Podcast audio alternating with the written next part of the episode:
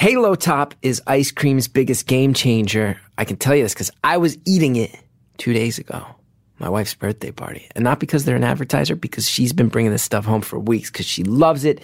With Halo Top, enjoy all the flavor and deliciousness of ice cream, and you do not need to worry about that. Halo Top has less than 360 calories per pint, but it's still delicious and creamy, just like ice cream should be. Halo Top is packed with 20 grams of protein per pint. They have over 20 incredible flavors to choose from. I'm talking vanilla bean. That's what I was eating on Saturday. They got cinnamon roll, pancakes and waffles. I had one that was like a uh, caramel cappuccino, really good. Also, okay, you can stop avoiding ice cream. Eat Halo Top. Eat it. Halo Top's available nationwide. Find your pint at halotop.com. Follow them on social media at Halo Top Creamery, halotop.com.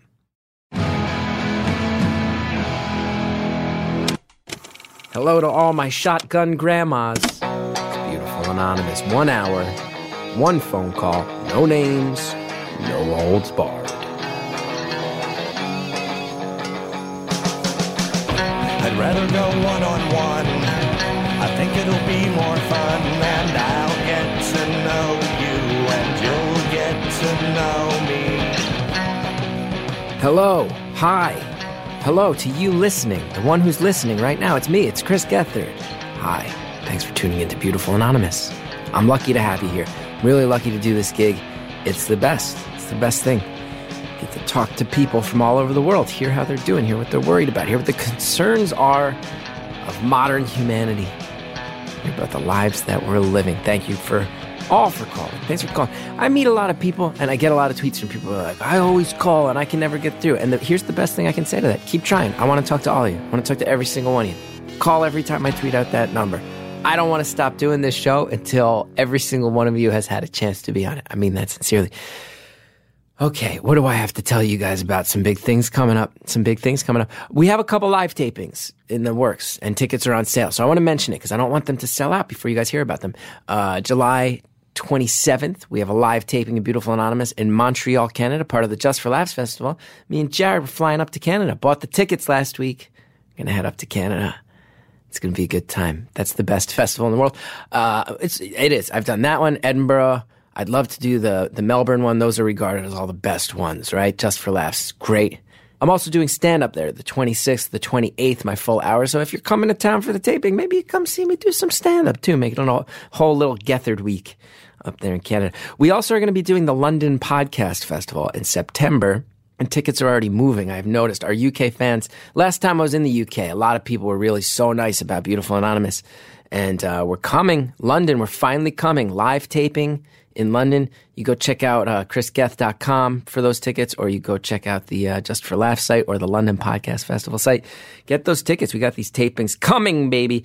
Now, last week's episode, uh, Out of the Closet, young person who had not spoken very much about his sexuality, was telling us, Yep, I'm on the brink. I'm ready to go. I'm comfortable. I'm going to come out, you know, let the people in my world know what's going on. And it was, I found it very touching and very uh, personal and beautiful. And I just hope I was there for the caller. Some people in the Facebook group did set me straight on something, which, uh, which is not great phrasing. I apologize, but did uh, let me let me know one thing. I had said at one point, you know, I hope I hope that we live in a world where uh, some if you come out to your folks that they just go all right yeah what do you want for dinner? Some people did say to me hey that's a little reductive because it is a big deal. It is a big deal. And i apologize if anyone felt like i was being dismissive. I was more speaking of the idea that i would love if we lived in a world where it wasn't a big deal. And i think we're heading more towards that. And i hope someday every kid just someday can go out and go on dates with who they want. And nobody blinks twice because it's who cares? Anyway, here's a comment I read that I thought was really beautiful. Um, it's from someone named Kyra in the Facebook group because this summed up a lot of the comments that were coming in all at once. I listened to this episode while on an impromptu road trip to my 20th class reunion, which I found fitting. As someone born in South Dakota, I was baffled by the lack of enthusiasm for Mount Rushmore. A lot of Mount, a lot of Mount Rushmore fans out there coming to the defense of Mount Rushmore. Someone who lived in Montana for 20 years, I was howling about the discussion on laws or lack thereof As a human, I was captivated by the caller and his story. I hope he comes out when he's ready. I hope the people in his life embrace him with love, acceptance, and joy. I hope he knows there's so many of us who have his back, who believe that love is love. I hope he lives his truth, whatever that looks like for him. If you're reading this caller, don't wait. Just yesterday, I was an insecure, awkward, emotional high schooler who was just doing her best like everyone else. Last night, I celebrated 20 years with people who knew me before I knew myself. It goes by in a blink. Do not waste another moment living anything but your truth. And remember, love always wins. Beautiful comment. Okay, this week's episode. Uh, it, I, I, I tell you, I we uh, we've been sitting on this one for a few months, and I've not been able to stop thinking about it since the day I ran home. I told Hallie I just had one of the conversations of my life, and that's not to it's not a pissing contest between the others. It's so specific and so unique. Also, sadly. Um, deals with some stuff. It's a little more common than I think maybe we like to admit with some of the epidemic driven side of it. You may have, uh, it's it's an episode people got so excited about. Uh, a lot of the other Earwolf shows have been running ads about it. You may have heard the at the end of last week's episode teaser for it. The AV Club uh, ran a little exclusive on it, so you may know a little bit about it.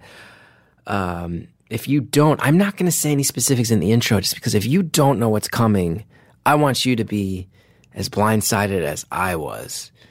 This is uh, about as intense a call as we've ever had. And that's coming from me. I've been here for all of them. There's been some intense ones. I know that. And you know that. But this one, I'm telling you, I, have I've said it since the moment we hung up the phone. They pay Hollywood screenwriters millions of dollars to come up with stories that this person just has. You couldn't invent something. You couldn't invent something more intense and more unique than what this caller is going through. I can't believe this caller gave us an hour of her time when she didn't have that many hours to spare. You're going to see what I mean. Buckle up is my advice to you. If you're right now, if you're one of these people who casually listens, not today. Not today. If you're doing dishes, stop doing them for a second, okay? If you're driving, just be ready to put your hazard lights on because you might be unable to focus on the road. This one is something else, you guys.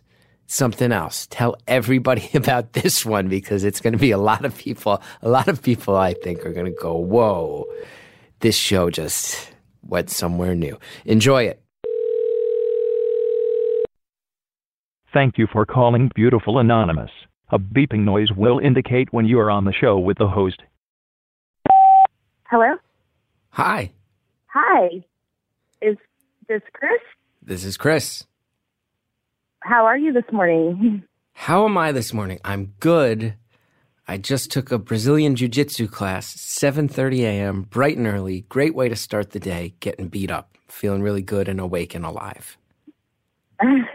that would not be my idea of a great morning. I am not a morning person at all. Well, I have a lot of self-hatred issues. So, um, how are you? How are you? um, well, I'm as good as can be. I'm a lot better than people expect me to be. That's an intriguing Uh, answer. well, I am kind of living my own version of Orange is the New Black. On Monday, um, my parents and I are taking a road trip, which will end with me turning myself into federal prison for 46 months. For for four for almost four years. yes. Wow. Wow. That's uh I need to know everything about this. And right off the bat, let me say, I imagine this isn't the easiest thing to talk about, so thanks for opening up. Um, it is. It isn't, but in some ways it is. I actually feel like there's um, been a lot of people that have heard my story that it has helped, and I thought maybe that more people could hear it and get something from it. Um, I unfortunately took a path of. Uh, I didn't start out this. Let me start with that. I started out in a medical career, doing very well. I had some traumatic things happen in my life, which I turned to drugs to help with um, and led me to um, selling drugs to support my habit. And um, so, April 22nd of last year, we had our door kicked in by um, pretty much all of the alphabet forms of the law enforcement, uh, DEA and ATF. Um, and I got a federal indictment. So I've been clean since June 15 of 2017 um, and trying to change my life around, which I have successfully done. I've been involved in NA. I've lived in sober living, um, spoken to people who are struggling. But just because I changed my life and, you know, done things the right way from that point to now doesn't mean I'm absolved of the crimes I did when I was getting high. Doesn't mean I don't get to face those consequences. So that's what I'm about to do. wow. I have to say, this one's already blown my mind.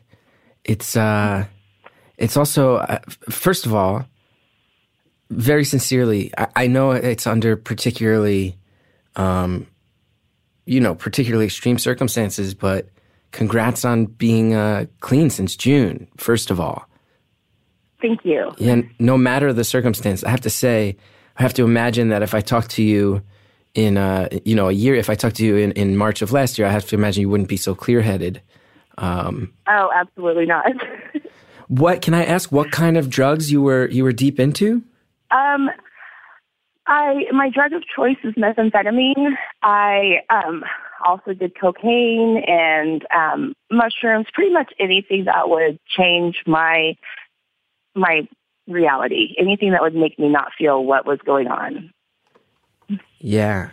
And uh, so, so were you? Because, because here's my initial instinct, and and you're gonna have to correct me on all this stuff because you know we see TV shows and we see movies about um, drugs and indictments. Like uh, right away in my head, I'm like, wow, is this like Breaking Bad? Were you were you like manufacturing meth? Because for this to be a federal level crime, it must have been. You must have been.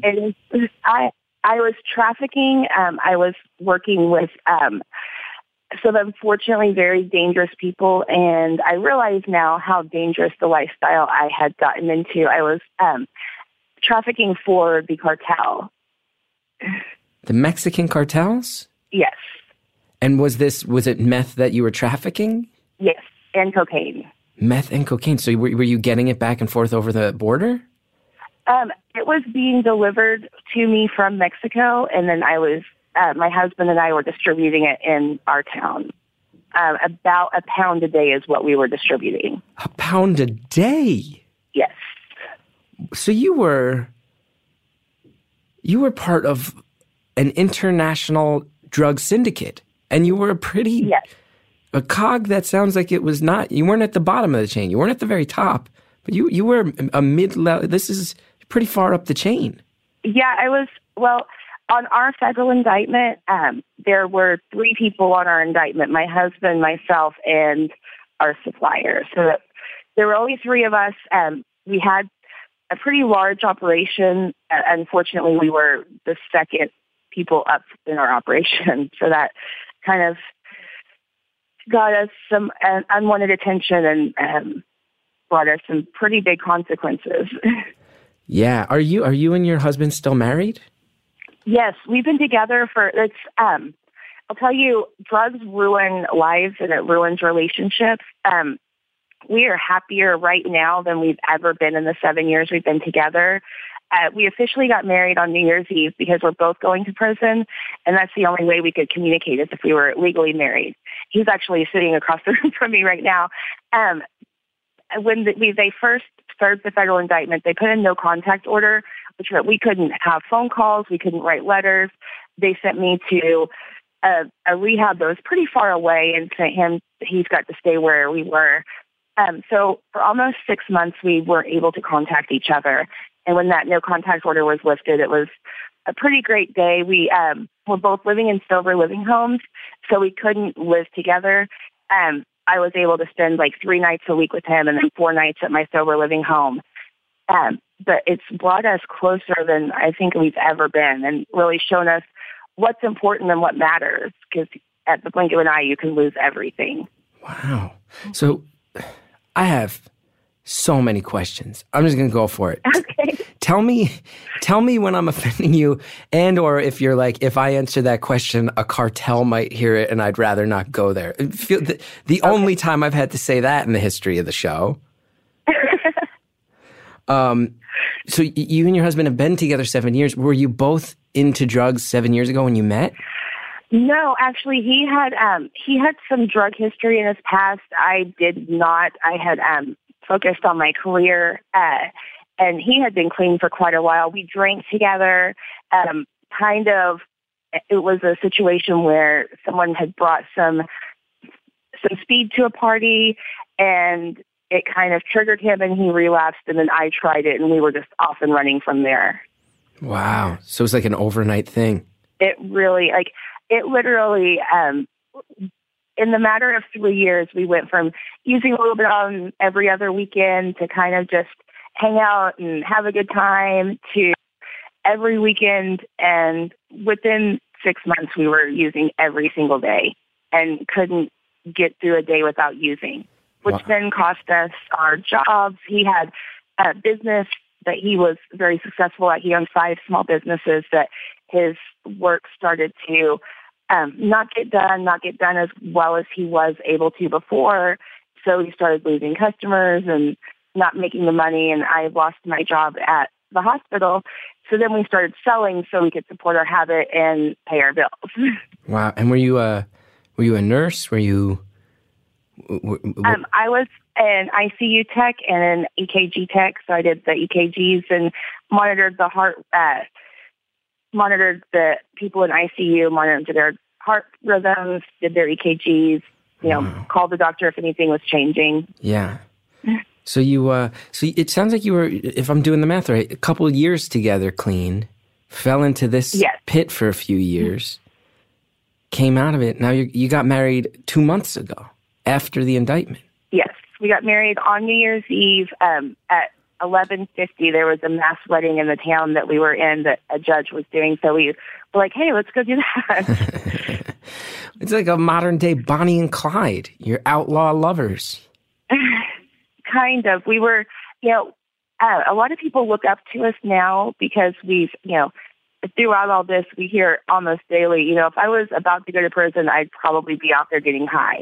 And I'm Yeah. like, you know, it doesn't help anything. There are definitely moments where the disease of addiction rears its head and says, you're already going to prison. Go get high. Go not feel this for a little while Right. but I know that if I do that, I not only can't look at the people that I've been helping through this, the people I've mentored, I can't look at myself in the mirror and have any respect for myself when I go to service time. Right. Right. What a beautiful attitude. I mean, I have to say for someone who's about to cuz you said you you go in on on on Monday to turn yourself in? Yeah, I, it's about an 11 hour drive to get to the prison where I'm going.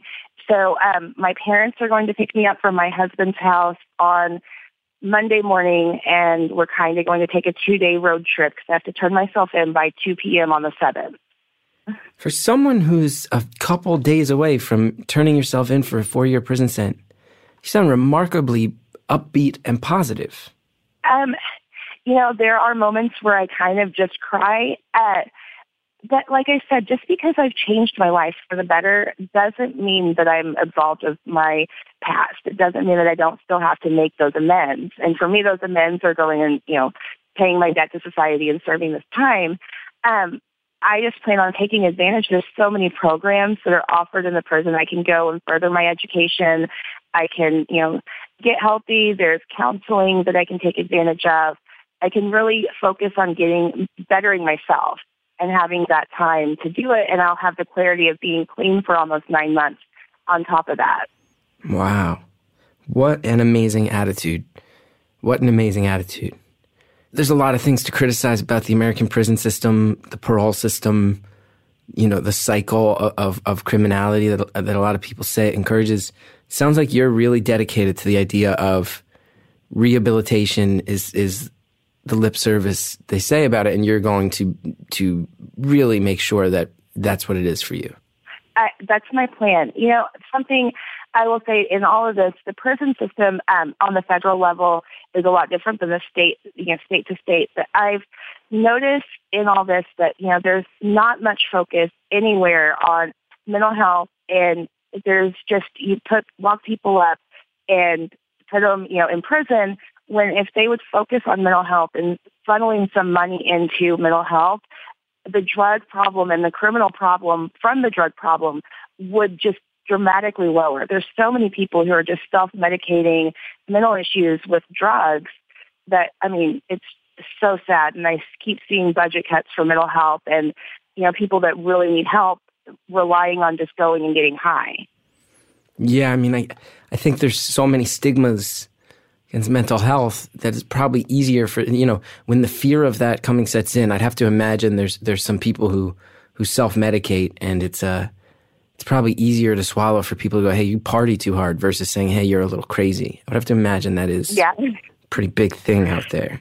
I know most of the people in recovery recognize that they have mental health issues that are underlying to their drug addiction. And, you know, and I think that that's something that if we just focused more on getting people help and having more programs for people as far as recovery and sober living and just support for people who need help, I think that, you know, our population in the prisons would go down. People would be more productive. I mean, I was not a productive member of society. I was, you know, just out there. I wasn't the kind of person who was going and stealing to support my habit. I mean, because we were selling enough to that wasn't a problem. But I definitely contributed so much to people ruining their lives and I didn't really care. You know, as long as I was getting paid, I didn't care where you were getting the money to come and buy drugs for me. Right. And that is something that I regret so much because, you know, selling that much and putting that much drugs on the street, I know that my children suffered. I lost my children because of my addiction. And I know that so many other children lost their parents because I was putting drugs out there, and that's a huge regret for me. Wow. And would you, so, you know, I, I think the obvious thing that a lot of people listening probably have in their heads, point of reference, probably Breaking Bad, based on what you're Yes. describing. Like, that's the thing that keeps, I, I hate to compare it to pop culture, but that's the way of the world, right? Like, do you have, so, so you've had, you've had the real life moments of someone keeps coming to your door and you've, you've watched them degrade physically and mentally. Oh, absolutely. where you just see Absolutely. a person becoming like a, a living zombie in a living hell. Um, I was that. You know, I would stay Wow. up for five days on end, and you know, psychologically, your brain just can't handle that. You start getting suspicious of everything. You start like, you know, thinking the craziest thoughts. Me and my husband, who we had a great relationship, we were kind of the model couple before drugs, and we would just, you know, we would spend maybe an hour together, and that was honestly just to have sex, and then we would separate. He would go his way, and I would go my way, and we would just, you know, I mean, that was just the way it was, and you had you always had to be suspicious because, you know, when the DEA raided us, we had three and a half pounds of methamphetamine. When you have that much drugs around, you always have to be careful of who's coming through the door and what they're going to try to get. Yeah, would people people trying to rob you all the time? Was that a constant fear? It wasn't. Um, I am probably one of the nicest people you would meet, uh, but when I'm on drugs, I'm. My husband and I are both very scary individuals. I always had a gun, and I. Uh, everybody knew that I was able to shoot very well. I was very accurate with the pistol, so that wasn't really a fear. People would try more to. Um, a lot of times, they would try to get in between me and my husband and try to get us to be sus- suspicious of each other so they could take advantage of that and get more or, you know, kind of, it was just a lot of people were out to, um, just up to no good. Just kind of undermine. exactly. Wow. And again, there, I'm I'm just going to ask all the questions. There might be things where you go that involves other crime, and I, I shouldn't speak to it. Like, did you ever have to point a gun at someone? You, the, hearing someone as as chipper on the phone as you say the phrase as say the phrase everyone knew I was good with the pistol. It's chilling. And that's just your real life. You just drop that casually because that's just a true thing. And for me, I'm like, holy shit. Um, there was the only time that I ever, I, um, actually took down courses. I, I love Hello? Are you are you still there? Can you hear me? Yes. Hello. Hello? Yes. Okay. okay. Sorry, I must have hit a dead spot in the house. That's um, okay. There, um, I, I love to shoot. I used to go to the firing range, and that used to be something that was fun. Unfortunately, I'll never be able to do that again. The only time that I ever um, really pulled a gun on anybody was um, our cartel person came in and he was upset. There was a disagreement about something, and um, he came in while my husband was gone. So it was just me, and he made some threats. He basically said, you know, this is how things are going to be, and if you don't like it, we can go outside and bang this out right now. And I had my Glock on my hip, and I said, you know, no one wants that to come to this, but if that's what we have to do, I guarantee you I will shoot you between your eyes before you can get your gun out of your waistband. And how does he respond to that? Um, he kind of stands there in a little bit of shock because he's a very scary person that doesn't usually have anybody talk back to him. So my husband walks in to me and our supplier and our supplier's bodyguard, kind of in like a Mexican standoff situation. And he's like, what did you do? Oh, I'm sorry, I just said my name. Oh, believe me, we'll bleep that.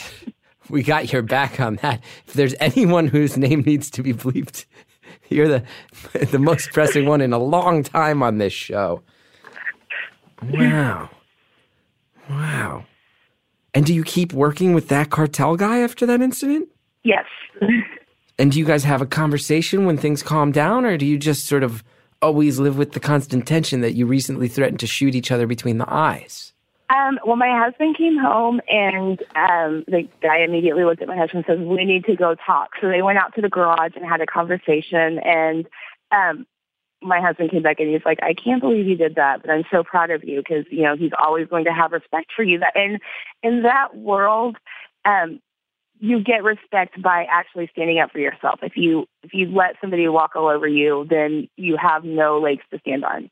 No one's going to respect you. No one's going to take anything that you say seriously, and then that's when you have to worry about being robbed or something happening to you. Now, did the cartel know that you guys were getting high off your own supply, as the notorious B.I.G. would say? Um, yes, and they honestly, it's they want that because then you're always going to like if you're getting high and you're addicted to it, then they don't ever have to worry about losing you. Right. As long as you're paying them the money you owe them, they don't care. It sounds legitimately, too. I would have to imagine this is the reality of if you start overdoing it to the point where you're not.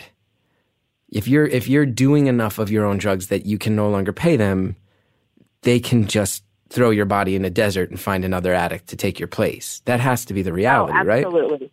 It absolutely is. Um, I I've witnessed things that were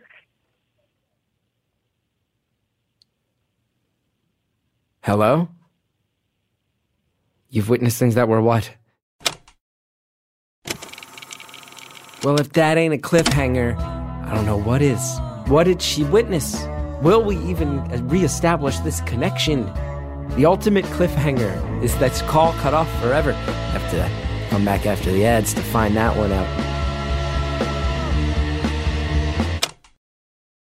Today's show is sponsored by TalkSpace, the online therapy company that lets you message a licensed therapist from anywhere at any time. I'm a big advocate of therapy. This is not news to you guys. I've always been open about the fact I've been in therapy since 2002.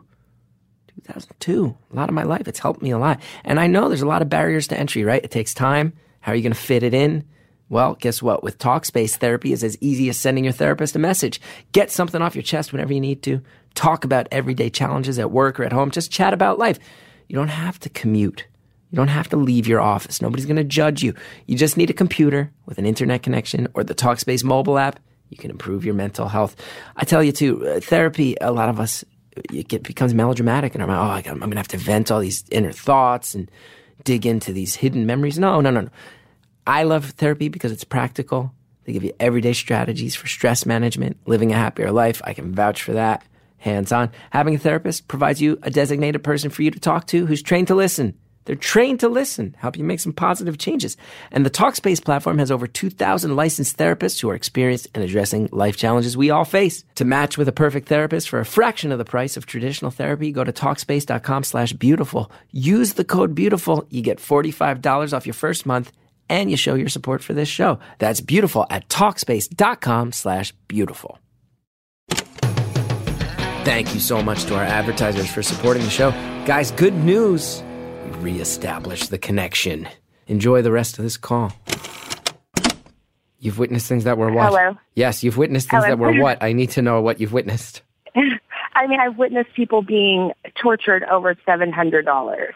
Um, I've What do you mean? don't. what do you mean they don't play with tortured? What do you mean tortured? Um, there was a girl who oh, who stole seven hundred dollars. Um, who was pulled out of bed while she was sleeping, um, wrapped in plastic, had um, uh, the acetone thrown on her, was um, beat with a pistol. It was a very scary situation, and I remember just sitting in another room with my husband, going, "What did we get ourselves into?" And it, it was just too late. We were in over our heads. and uh, did it, you how did this happen in on your uh, your turf or were you traveling with the cartel? It, it happened in our house. They had found out that she was there, and she had uh, taken some money, so they came and got her. And it was in the next room over from my bedroom. Was it a friend of yours or, or or someone who you were selling to? Um, it was someone that I knew vaguely that we had uh, were going to rent a room to, Wow. but I didn't know her very well. And then the cartel catches wind of it, goes, actually, that's a person we've been looking for. We're going to come over and pistol Yes. whip her and throw acid on her. Yes. And then, and then what? You got to get out the carpet cleaner and and clean up after that. It's your house. Yeah, we just had to kind of. Uh, I mean, there were some holes in the wall that had to be patched, and um, there was an awful smell that had to, you know, be taken care of. And you just cleaned it up. She was gone, and you just went about your life afterwards.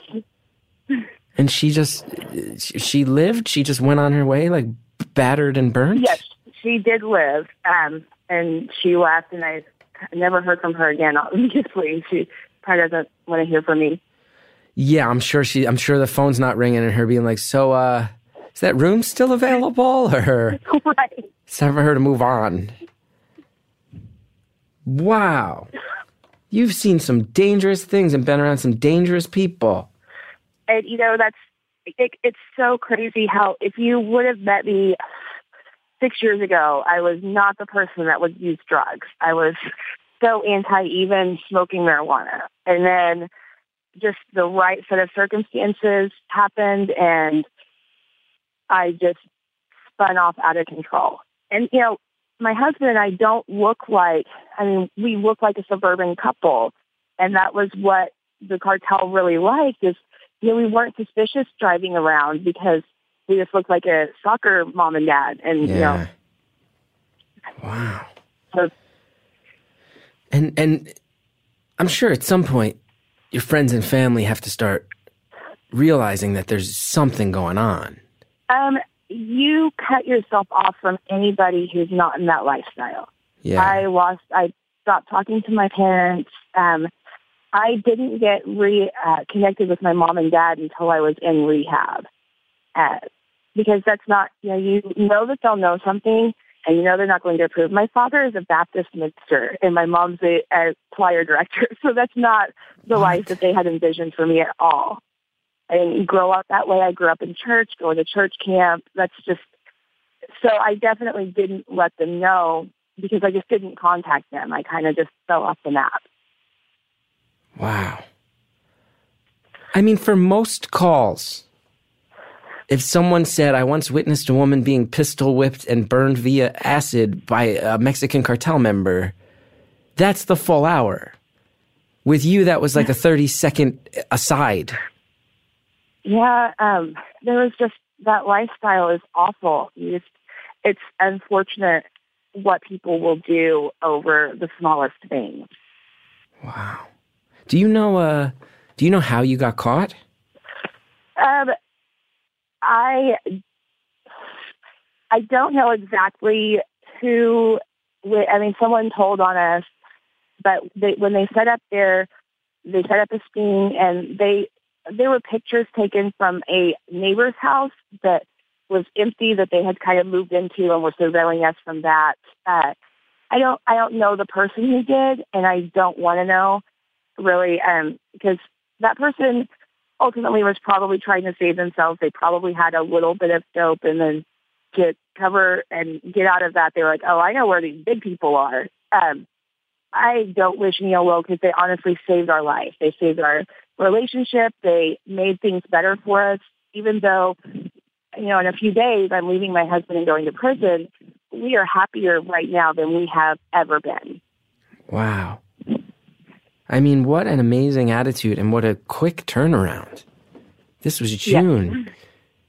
Because I, I, I, would have, uh, you know, the popular the popular perception is that you would want to find whoever ratted you out, and and and give them give them the what for as they would say. And that was definitely our first instinct. We wanted to know who it was, and we were to, you know, go after them because they, you know, they ruined everything. We, you know, our friends that we supposedly had, we had a nice three bedroom house that had, you know, TVs in every room. We had computers, we had tools, we had cars. I mean, we had so much stuff that we didn't appreciate, we didn't even care about. Um, that as soon as the U.S. Marshals came and picked us up and took us away on that federal indictment, just everybody just came and it was a free for all and just took everything. So now my husband and I have basically a couple duffel bags full of clothes. So that's what we have and a TV. wow. So you were you were getting you were getting high, but you were also making money. You guys were splitting the difference. Yeah, we were making um, we were making enough money that we had two money counters. Two money counters? Like the bank style that yeah. counts your bill. One money counter couldn't keep up with the amount of money you had to count. Yes. And that's what it's built for. Wow. This is blowing my mind. This is blowing my mind. Do you uh do you do you know have you do you do you know anyone else who's been to prison? Like, have you been able to get advice from people from that perspective? Um, I actually do the uh, sober living uh, home that we went to. Uh, it's a nationwide organization. I can't, I won't mention the name of it because anybody who hears where I am will hears that will know who I am.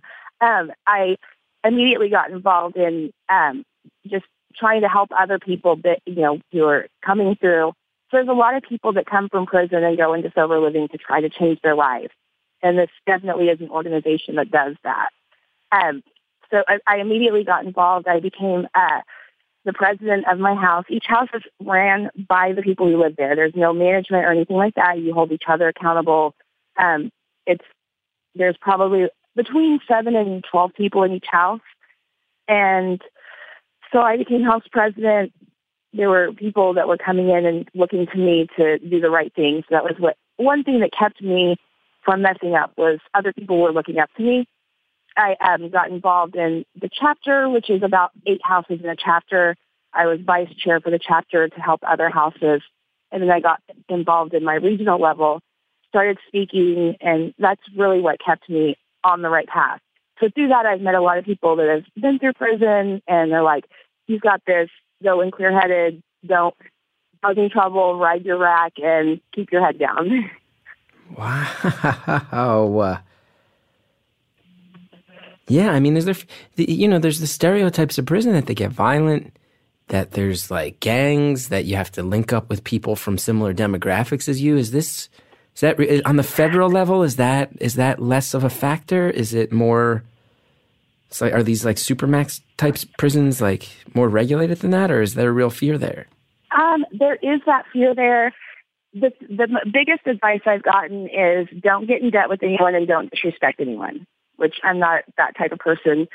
Um, so there's something that they say, don't eat the candy bar and don't take the chips because people aren't there to be nice to you. So no one's going to give you something and not expect something in return. Right. So. They're testing your naivete. Yes. This is this yeah, this I have never I never imagined I'd talk to someone in your situation. This, what's it like when the? I mean, do you?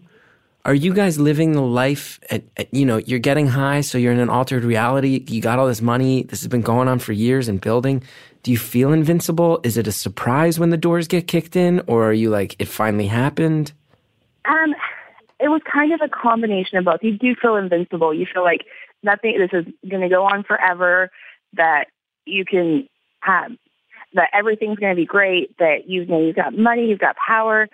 Everybody is you know under you. So there's that. You know you do feel invincible. But um, you know it had gotten to the point where no matter how high we got, we were so miserable. Like we hated ourselves and we hated everybody else as well. And that's just what the drug does to you. It does, it steals everything. You know, you start getting high so that you don't feel those negative feelings. They take that away and it gives you a false sense of joy. But as your addiction grows, it takes everything away. You can't feel anything. You can't feel happy. You can't feel sad. You can't feel, you just don't feel anything. Yeah. I mean, uh, I would never compare it to your situation, obviously. I'm not saying it's, uh, it's, it's very similar, but I, I was once prescribed Adderall and, and went nuts and started abusing it and taking it too much. And that's in the amphetamine family. That is an amphetamine salt. And I can say even that, I felt like a golden god who never needed to sleep or eat.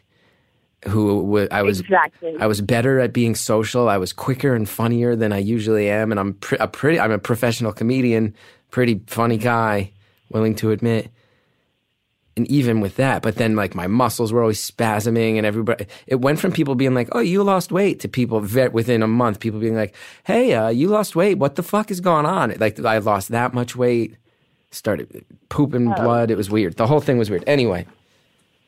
So it's that, you know, a lot of people, I, I also abused Adderall. I, um, and I didn't see that as, you know, when I was in college, I would take Adderall because it was finals week, and I'd take a couple Adderall to get through studying and get through finals because I was working um, graveyard shift and then going to school during the day. And I thought that was okay. I didn't realize until now that that was the beginning of my addiction. That I was drinking, I was binge drinking. I was using Adderall occasionally when I suppo- when I thought I needed it. Um, but that was those beginning dark days of, yeah. you know, and then years later, I tried meth and was like, oh my God, this is the best thing ever. I can get my house clean. I can do these projects. I can do this and I can do that. And then that goes away to where like I couldn't get a single thing done in a day because I would have to go and, you know, smoke a bowl before I could go do my laundry. And then that right. one bowl would turn into me sitting there for hours. And then at, you know, two o'clock in the morning going, oh, I was supposed to do laundry. and you would start and stop so many projects and you would think that you were getting a lot done. You had all this energy. In reality, you would lose like days and right. not know, have anything and not have accomplished a thing. So you were like wake and baking with meth. Yes. Jeez. Jeez. Was there so when when you uh when you went to trial did you did you was your initial instinct we got to fight this we got to find a loophole we got to find a way out or or had you hit a point for, like you you're feeling it's it's so commendable and so beautiful to hear you basically say like no I did a lot of stuff hurt a lot of people's lives on top of my own time to pay the penance penance and I'm uh I'm okay paying that penance. Was that a quick attitude or did you did you try to fight it initially? Um at first, I did. Um, the way it happened was when you know it's it was one o'clock on a Saturday afternoon, and my husband and I had actually finally laid down to get a couple hours sleep, and we woke up to the worst sound you could ever imagine. It was a battering ram hitting our front door, and we both sat up and looked at the cameras and saw people in full tactical gear, like the SWAT team style, shields, shotguns coming through the door and going, "Oh my God, this is real!" Like, and you know, immediately we look at each other like, "What?" And the next thing we know is there's someone coming down the hall, and um, you know, they're coming down the hall one at a time. You know, hand on the person in front of them, shoulder, yelling for everybody to come out of the rooms, and putting zip ties on us and setting us in the living room. And it was just that moment. I was like, they don't have anything. They, you know, they didn't do a proper search. Like I was trying to find any loophole. Um, And then the state dropped their case and the feds picked it up. And when the feds picked it up, um, the government doesn't pick up the case, they can't win. Um, that's why they have a like 98% conviction rate on the federal level. They just won't pick it up. They'll let the state take care of it if they can't win. So when the feds picked it up, I was like, okay. And originally, before I was given the opportunity to better myself, um, our charges were a 10 year minimum, 20 year or lifetime maximum. So it was 10 to life was what we thought we were going to have to do. Wow. Um, we were very fortunate that they sent us to rehab and gave us an opportunity. And the judge that we were assigned is huge on recovery. So we were able to get our minimum drop to, um, I'll do you have to do 85% of your time. So I'll actually do a little over three years on a 46 month sentence. And then I'll have to do five years probation. And that, and that's the type of thing that gets shortened for good behavior. And I would imagine if you do enter a lot of educational programs and, and use a lot of the rehabilitating uh, focused services, that that all adds up to getting those months shaved off. Um, I the 46 months is um, I will absolutely have to do uh, a little over three years of that. Yeah. I won't get any more time shaved off of that. Um, you know, in state level, you you can get a 20 year sentence and only do five on a 20. there's not a whole lot of truth in sentencing in state prisons. And federal, there's laws that say what you get sentenced is what you're getting, and that's there's no back and forth. You do 85% of it. So you get 54 days a year of good time. Yeah. Now I have to ask, you mentioned something that I've been hesitant to ask about. You mentioned that you lost your kids. Let's go ahead and pause. That's a tough question. Always got to ask the tough questions around here, right? We're going to get the answers to those questions and many more. Come back. In the meantime, Got advertisers. Check out what they have to offer. Use the promo codes. It helps the show when you do. We'll be right back. Madison Reed, a company the founder, Amy Errett, named after her daughter, is revolutionizing the way women color their hair. For decades, women have had two options outdated at home hair color or the time and expense of a salon. I know this. My wife's very fashionable. Sometimes she plays with the shades. I see her, she goes. It's a stressful thing. It's a stressful thing. You got to either get it right yourself or hope someone's getting it right. You're spending lots of money, taking lots of time.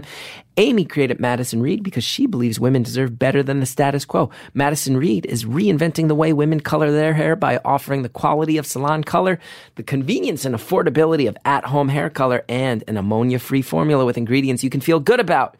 You look like you just came from a salon, but the reality is you had more me time to do what you love. Experience beautiful, multi-dimensional hair color made in Italy, delivered to your door on your schedule for under $25. Join the hundreds of thousands of women who have tried and loved Madison Reed. Find your perfect shade at madison-reed.com. Madison Reed would like to honor beautiful anonymous listeners with 10% off plus free shipping on their first color kit with the promo code PEOPLE. That's code people at madison-reed.com. Looking for a new podcast that combines some passions? Let's say maybe comedy and music. Those are two passions a lot of you guys have. All right, you're going to want to listen to the Super Group then. On each episode of the Super Group, hosts Tawny Newsome and Alex Kleiner invite a comedian and a musician to write and record an original song with them over the course of a week. You're going to hear every step of the process from writing and rewriting to recording and mixing. You're going to hear songs. There's people on there. Paul F. Tompkins, who's a, a legitimate genius. Janet Varney, old friend of mine. What a funny person. Also, Gethard Show fans, some of our past musical guests have been on there. Open Mike Eagle, great friend of the show, multiple time appearances. Ted Leo appeared multiple times on the Chris Gethard Show. A lot of crossover here. The podcast is funny. The songs are legit. Listen to the supergroup only on Stitcher Premium. Go to stitcherpremium.com slash supergroup. Use the promo code STORIES. You get a free month of Stitcher Premium. Thanks again to all of our advertisers. And now, the conclusion of one of the most epic phone calls this show has ever seen.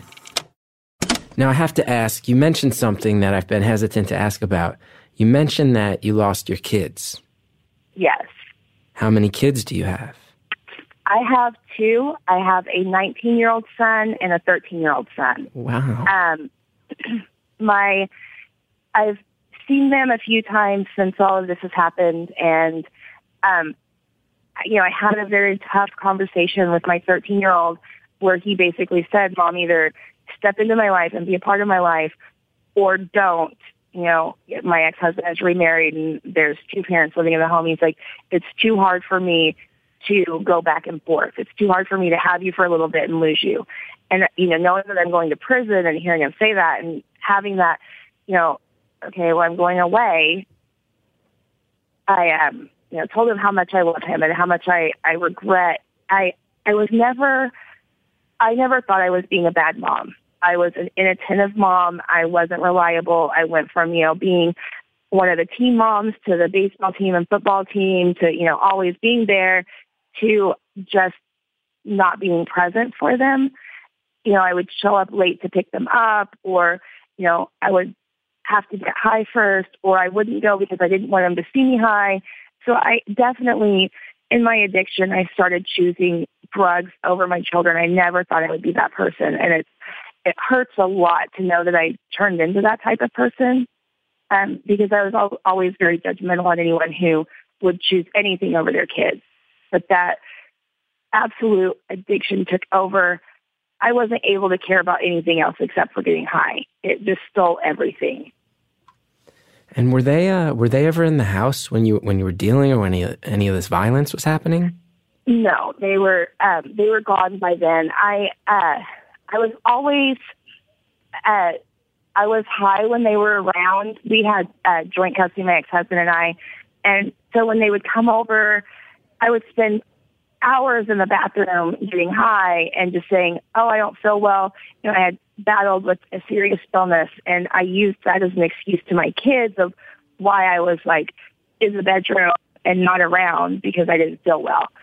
and they accepted that excuse because they didn't know any better and they had never been around anything like this. But I never had any of those people around the kids or anything like that. Um, I kind of as my addiction got worse, my ex-husband was like, you know, unless you get help, you can't be around the kids. I'm not going to have them around this. I'm not going to have them around you high. So when he said that, I was like devastated. So I started getting high more so I wouldn't feel that disappointment. And that's when things really started spiraling was when I, instead of going and getting help for my addiction because I was losing my kids, I used more drugs to not feel anything over losing my kids. That's brutal. That's brutal. So your your ex husband did pick up on what was going on. Yes, he did. Sounds like he was one of the only ones. Yeah, and I, you know, I try. I thought I was so well at hiding it. Looking back now, I mean, I had all the classic what they call tweaker ticks. You know, I'd always have my jaw was moving, or I was, you know, moving my body in irregular movements, and I couldn't sit still. I mean, just classic that person's high and I see it now and I'm like, oh God, was I like that? And I was. wow. Were you, uh, do you live in the, in the Southwest, I'd imagine, if, if this is a matter of a Mexican cartel getting stuff over the border? Um, I can say my state. I'm in Oklahoma. You're in Oklahoma. And is, is meth a big problem there? Um, meth is a huge problem here. um, you know, uh, heroin is starting to be a problem. Meth is everybody it has access to it. Everybody can make it. Um, unfortunately, what you make isn't as good a quality as what we had.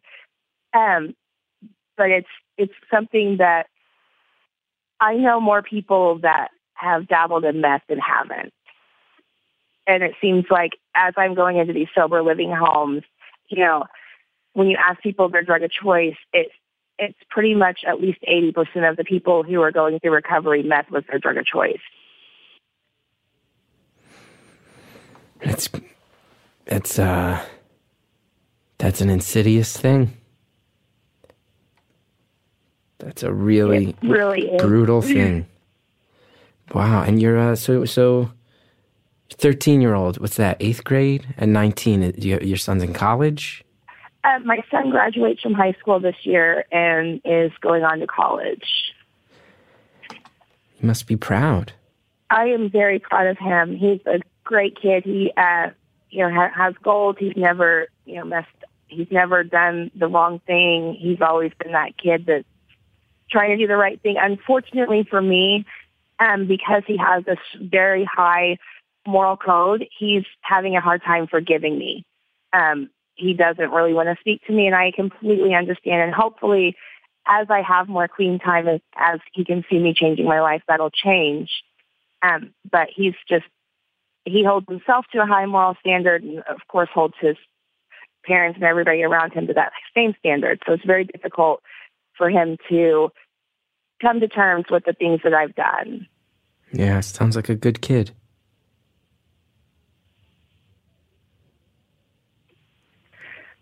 And I'm sure your your uh, your names must have been in the paper and stuff too. So he's old enough that he has to. It sounds like your younger son is just young enough that I imagine there's like, although there's a lot of teasing and stuff when you're when you're 13, but your older son has a much clearer picture of how nuts this was. Yes, and you know he saw it. Someone posted uh, something on Facebook about it, and that's how he found out. And he was just so angry. And um, I've talked to him a couple of times. I spent Christmas with him, and uh, when I got sentenced, I got sentenced January 24th, and they gave us um, until March 7th to get our affairs in order. You know, do what we had to do. And so that this last 45 days have kind of been um, pretty surreal. It's like, what do you do if you only have 45 days of freedom left? What do you, I mean, how do you spend that? And you kind of you don't want to spend any money because you want to save up as much money as you can to take with you. So it's like I've pretty much just gone about my life like normal and spend as much time with my husband as I can, tried to reconnect with my children and it's just been it's very surreal. Like you count down the days and then you know, then you wake up and it's four days away and you're like, Okay, what am I gonna do the next four days? And part of you just wants to go get it over with because the faster you start, the faster it's done. But the other part wants to wait until that last moment, get every minute of freedom you can. Right. There's, my, I, I, as you say that, I feel like mine would revolve 90% around food. I feel like I'd be traveling around eating all the food that I like. I'd be like, oh, I got to get some good Indian food. Oh, I got to have it for four years. food would yes, be the big one for me we went for a steak dinner the other night. yeah, I've been eating a did. lot of fast food. a lot of fast food. You know, I don't know when I'm going to get McDonald's again. I'm sure. Yeah, those Wendy's. Yeah, you got to get them Wendy's chicken nuggets. Get the Taco Bell right now. yes, it, it has been a lot of food, and we're like, I'm, I can't look at ramen noodles because I usually like those. It's a good, easy thing to like warm up for if you're hungry. But I mean, I can't think of eating those right now because that's what I'm going to have for the next four years. Yeah, I, I have a tough question. How do your okay. how do your kids feel about your new husband? Um, there is some animosity there um, because I did start using with him, and because we got in all this trouble together. Um, it's going to take a lot of work to rebuild the relationship. Right. I can't imagine they were thrilled when you guys got married after getting arrested together. Yes. Um, and that's something, you know, in addiction, relationships typically don't work. Um, we've been to counseling and all that stuff, and they're like, they talked very ser- our individual counselors talked very seriously to us about, you know, relationships don't work, and typically, you know, you guys will relapse together. And I'm like, you know, we are not. There have been time, more times for me, um, definitely. He is like, I don't know. He's. I'm looking at him right now, and he's giving me a weird look. he has this amazing like resolve of drugs took too much for me to ever give anything to them again. And for me, I've had these moments of, you know, I just want to get high and not feel anything, and I'm going to prison anyway. And he's like, do you really want to feel that way after? He's like, you're not going to be able to get high and feel good. Like there's no way. Yeah. I mean, you're gonna have to get high and you're gonna be mad and you're gonna be, you know, and then you're just gonna be stuck awake with all these feelings. right. Because I guess the question is when you're when you get out of prison and uh, six seven years are now if, God forbid, one of you does fall back into it, are you going to have the strength to look the other person in the eye and say either, I have to get away from you or you need to get away from me? That's where it's going to be hard. I um, we've we've had very serious discussions about that, and if either one of us falls off and does the wrong thing, we know that we can't be together and do that. I mean, and it's very easy to say while we're being clean, while we're clean. Um, and I think the more time clean we have, will make it a little, you know, less of a risk. But I think that that's that's a very real fear for both of us. Is if the other one messes up and starts using again, are we going to be able to not follow them down that path and start this all over again, um, and get them the help that they need? Right. I think we've we've built up a huge support system through. Um, I mean, we're we're very involved in Narcotics Anonymous, and I mean, we've met so many amazing people with amazing stories that have you know been just holding us up through this whole time, and like you know, you've got this, keep your head up, and I, I just it's if anything happened to where one of us messed up, there's so many people that will rally around and help us. Yeah, the gravity of all this keeps setting in more and more the longer we talk. We hear a lot of real life stories on this show, and this is uh, this is one of the realest we've ever had. It's you know when um I called and left a voicemail, my hope was um, both for somebody who's struggling with addiction to hear this and know that you don't have to be a prisoner to that life. Go there's so many, go find a Narcotics Anonymous meeting and just sit and listen. And, you know, addicts who have gotten clean are some of the most loving people and they will just wrap you up and get you help and be there and listen, take you for a cup of coffee and feed you. um, so please, if you are struggling, go just go sit in an AA meeting. It'll help. But also for some of your listeners, there's so much of a stigmatism of or a stigma right. to a lot of people with eye problems amongst the beautiful anonymous listenership. a lot of people with eye problems. Of course, yeah, that and yeah. I feel like there's such a stigma to addiction. I feel like people think that the only people that use drugs are um, just the lower class of people that they never have to worry about drugs touching their life.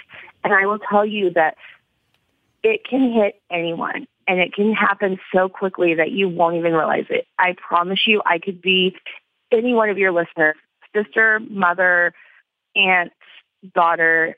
I could be, um, my husband I could be just anybody close to you. And I mean, you would just be shocked how easy it is, um, drugs to find their way into any walk of life. It doesn't discriminate at all. It's not a lower class thing. Um, I, I just want people to know that if you see something like that, if you have a family member, please don't turn your back on them. Um, go to a meeting with them and just try not to be so quick to judge people who have problems. Right. I mean, I know in New, I'm in New York City. The the financial district is probably where the most cocaine is sold in the city. These are rich people. Oh, absolutely. Ad- Adderall addiction, I'm sure, leading to meth. I'm sure it tumbles through that community. I want to add to something that you said, if that's okay, because uh, okay. uh, because um, I've talked about it on the show before. Drugs, drugs, and again, I'm a pretty insulated, dorky guy. I'm not around drugs. I've lost uh, one of my best friends to heroin. Another old friend I'd lost touch with to heroin. I've um, multiple friends who live in different states because they fell into heroin, had to get away from their dealers and their their infrastructure. Another friend, I don't know, I talked about this on the show uh, once. Uh, got a call in the middle of the night that he needed money, and there was this crazy elaborate story. Turned out that he had fallen into drugs. It's it's it does affect all of us. Like you said, even if people don't know it, someone in their life is in over their head with this stuff. You had said, if you're listening take action, go to an NA meeting, find the resource mm-hmm. in your area. I want to also add if you're listening, do it right now. Um, take the action right now. Don't just say, oh, that's a good idea. I'll do that next week. Get on the internet right now, find the nearest meeting, And if it's starting soon, go there. And if it's not, maybe go there anyway and wait till they unlock the doors because I think you are a very positive person in the face of um, a mountain of of trauma and, and recent trauma, and it's inspiring. And I just want to echo what you said, and also say, don't put it on a to do list. Do it right now. No, pause this not. podcast. Pause this podcast right now. Look up that meeting and get to it. And then, you know, listen to the rest of the show in your car in your car on the way there. Still On the way there, yes. Yeah. Yeah. Still listen to my show. I still need I still need validation for my pursuits. I'm actually very lucky to be um, in a metropolitan area where there is a meeting pretty much any time of the day here. And most cities are like that. You either find an AA or an NA meeting. I've I found my home in NA. I found my people. they were all just as crazy as me, and they've all, um, you know, the first person who came up and gave me a hug when I came to a meeting is this little old lady named I, oh, I won't say her name. Oh, I almost did. Uh, this little old lady that I, I looked at her and immediately go, there is no way this woman's a drug drug addict. There's no way. She looks like somebody's grandma. And then, you know, she gave me a hug and was like, I've been there. You'll, you know, everything's going to be okay. Come sit down, come listen. And then, you know, as I've heard her share just years of addiction, and she used to be the person that would pull a shotgun on you and rob you and take your drugs. And I'm like, just, it's amazing to me to hear where people have been and how they've overcome that through, you know, going and finding help. And, you know, I've been through rehab and I've been through these classes about addiction, which are great. They've taught me a lot about myself. But going and sitting in a meeting and hearing someone's story who doesn't have to be there, they're there because they want to help someone else and because being there helps their helps them stay clean is the most amazing thing. And hearing how um, people overcome just horrible things of, you know, deaths and things like that and not pick up. And that's just, no matter what, you have to get through these moments because you're going to have hard moments just because you get clean doesn't mean life sunshine and roses. Obviously, I'm going to prison even though I'm clean, but it's about how you handle those moments and you learn how to call someone and be like, okay, I really just want to go mess up right now. And they will take you to lunch or be like, hey, why don't you read a, you know, read this part of the literature. And it's just an amazing support system that you always know someone's there. Yeah, I I mean, the the fact that you're ten months clean and you have this amount of clarity and the ability to to speak about the positive of it so much reflects very well on that system. I, I know that, you know, I've been through some dark places in the last few years. Hello. I'm so sorry. I keep hitting mute with my cheek. It's I- I happened a before. I hit mute with my face. I have to say, is a uh, that was a very popular catchphrase after an earlier episode of the show. From what I, I forget which episode it was, but I can almost guarantee a much lighter one than this one. But hitting mute with your face is a long-standing tradition here on Beautiful Anonymous. And I, I um, my goal is, you know, I've been through some dark places, and unfortunately, I've, I've come out those, and they have. I will never be the person I was before drugs again. I will never get that person back. She's lost. However, I am a stronger person. I have more empathy. And my goal is just to change someone else's life, to help someone else through that dark part and to find the light. Because it is there. I promise you. You can find it. Yeah, yeah, that's it's super inspiring. Now you, so it's funny. I just uh, just attended a, a thing like a, a a talk with someone who's talking about the prison system, and they said one of the really distressing things is that prisons are so far away that people's families it's not viable time wise or financially to visit them. You said your your prison's a, an eleven hour drive away from where you uh, where you live. Do you feel like it's going to cut you off? Like, do you think your parents and your kids are going to be able to come see you? Um, probably not. I probably won't have any visitors the um, four years I'm there. they do have um, video visiting where someone can get on their computer if they have they have to be approved contact and they can get on their computer if they have a microphone and a camera and download some software and we can do a 30 minute uh, video visit but that's the I it's basically I'll have access to kind of a Skype situation to visit but I won't actually have any physical visitors this while I'm there it's just not my family just won't be able to make that trip Yeah. I mean, that's a, that's a very positive development, though. Even uh, I would imagine that was video visits. I didn't know that existed. That might keep you a little more sane, right? Right. And there's, you know, there's all kinds of, there's um, groups, there's, you know, mental health access. Some people, the only time they have any access to health care is when they go to prison. Yeah. Unfortunately, um, so there's a lot of things that as long as I, uh, the biggest thing I'm worried about is the depression of, you know, I've always battled with some depression and anxiety. And I will tell you the last like two weeks, my anxiety has been through the roof. Yeah. Um, but there's, uh, I think that's going to be my biggest struggle is trying to not focus on what's going on out here. I can't live out here for the next four years. I have to live in the moment in the place where I am. Um, so I can't, I can't really try to, I can't dwell on the negatives or else I'll just spiral and just lay in my bed and not get up for the next three years very easily. Yeah. Yeah. I mean, we have a little over a minute left, and I just want to uh, take a take a moment of that to just say, first of all, a huge thank you for sharing this story. I think it could really help a lot of people. It's inspiring, and uh, you know, hearing you just say that last part too, it sounds like you do have a, a game plan, and I'm sure that's the reality is going to change that plan a million times. But I am really sending you my love and my best wishes, and, please pass that on to your husband as well. I hope you stay clean. I hope you keep your head on straight, and I hope you uh, continue to uh, to to try to pass on, you know, coming out on the other side to to other people as well. It's really beautiful. Absolutely. Thank you for, I'm a huge fan of yours. I'm sorry I didn't say that at the beginning. Super excited to have gotten to talk to you and to share some of my story. And maybe in three and a half years on the other side of this, I'll make another voicemail and see if we can get an update.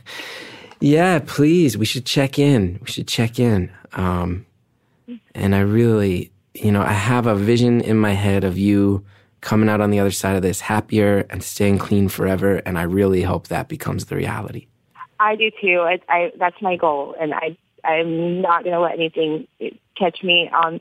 I'm not going to let anything just throw me off. That's I want to have a better life, and I want to make other lives better.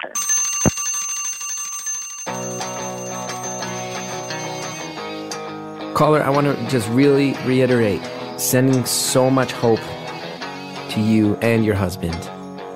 So much genuine hope that you uh, get through this experience safe, that you keep learning about yourself, and that you, most importantly, just stay clean. Really, really sending that your way. Thank you for calling. Thank you, everybody, for listening. Thanks, Jared O'Connell, sitting in the booth today by himself. He and I sharing a number of moments of uh, just truly blown away eye contact as those details were dropped. Thanks, Harry Nelson, for all your help. Thank you to Shellshag for the music. Thanks, Jon DeLore and Greta Cohen, for helping me build this show. You want to know about me, including upcoming tour dates? chrisgethard.com. Hey, if you like the show, go to Apple Podcasts, rate, review, subscribe. It really helps when you do. It's all the business. I'll see you next time.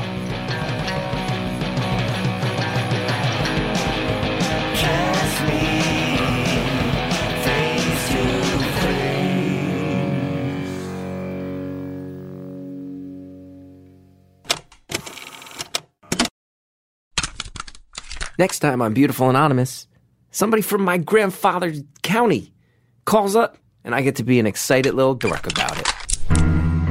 The sense I get is that Irish people and Northern Irish people are really fucking tired of Irish Americans claiming they're Irish in any way. True or false?